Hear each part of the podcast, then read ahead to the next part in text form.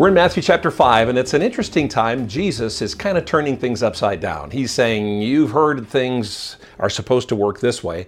I'm telling you, they're supposed to work this way. And in Matthew 5, verse 7, he says, God blesses those who are merciful, for they will be shown mercy. It's an interesting word, merciful. It's an adjective that describes a person who has the qualities of mercy. And mercy is compassion or forgiveness that is shown towards someone with whom it's within our power to punish or harm. We are merciful to them.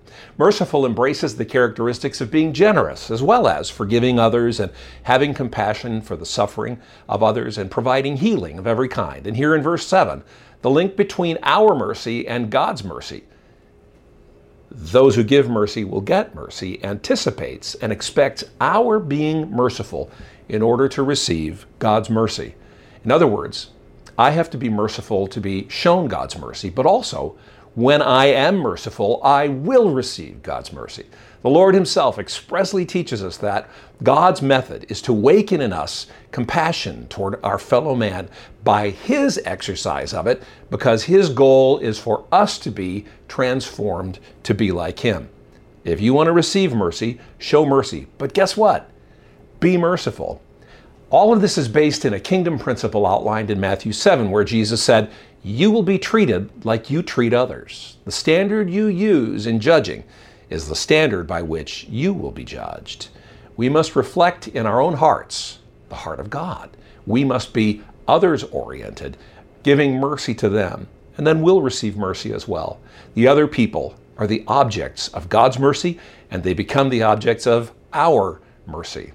This reciprocal blessing is revisited in Matthew 6, just a little bit later in verse 12, and it says, And forgive us our sins as we have forgiven those who sin against us. I need forgiveness. I give forgiveness because I need forgiveness. There are some reciprocal blessings that happen in the Bible, and giving mercy and giving forgiveness are just two of them. Verses 14 and 15, it says, If you forgive those who sin against you, your heavenly Father will forgive you. But if you refuse to forgive others, your Father will not forgive your sins. See, we get lost sometimes in the idea of unconditional love. God loves us no matter what. But there are other things, other attributes of God, and other things that God expects of us that are conditional. And the giving and receiving of mercy, the giving and receiving of forgiveness is conditional. I receive forgiveness when I give forgiveness, and I don't when I don't. I receive mercy because I've given mercy. I don't know about you.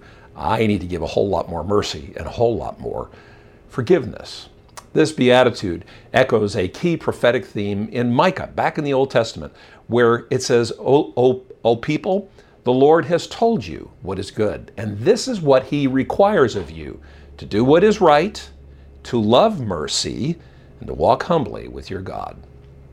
In fact, in light of that verse, Mercy may be one of God's most fundamental attributes because it says in verse 6 the Lord passed in front of Moses, calling out, I am Yahweh, I am that I am, I am the Lord. And then he describes himself, the God of compassion and mercy.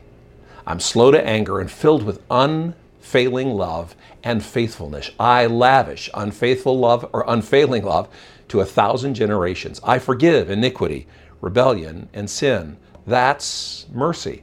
And friends, God asks us, informs us that we need to be merciful, and we can be with His help.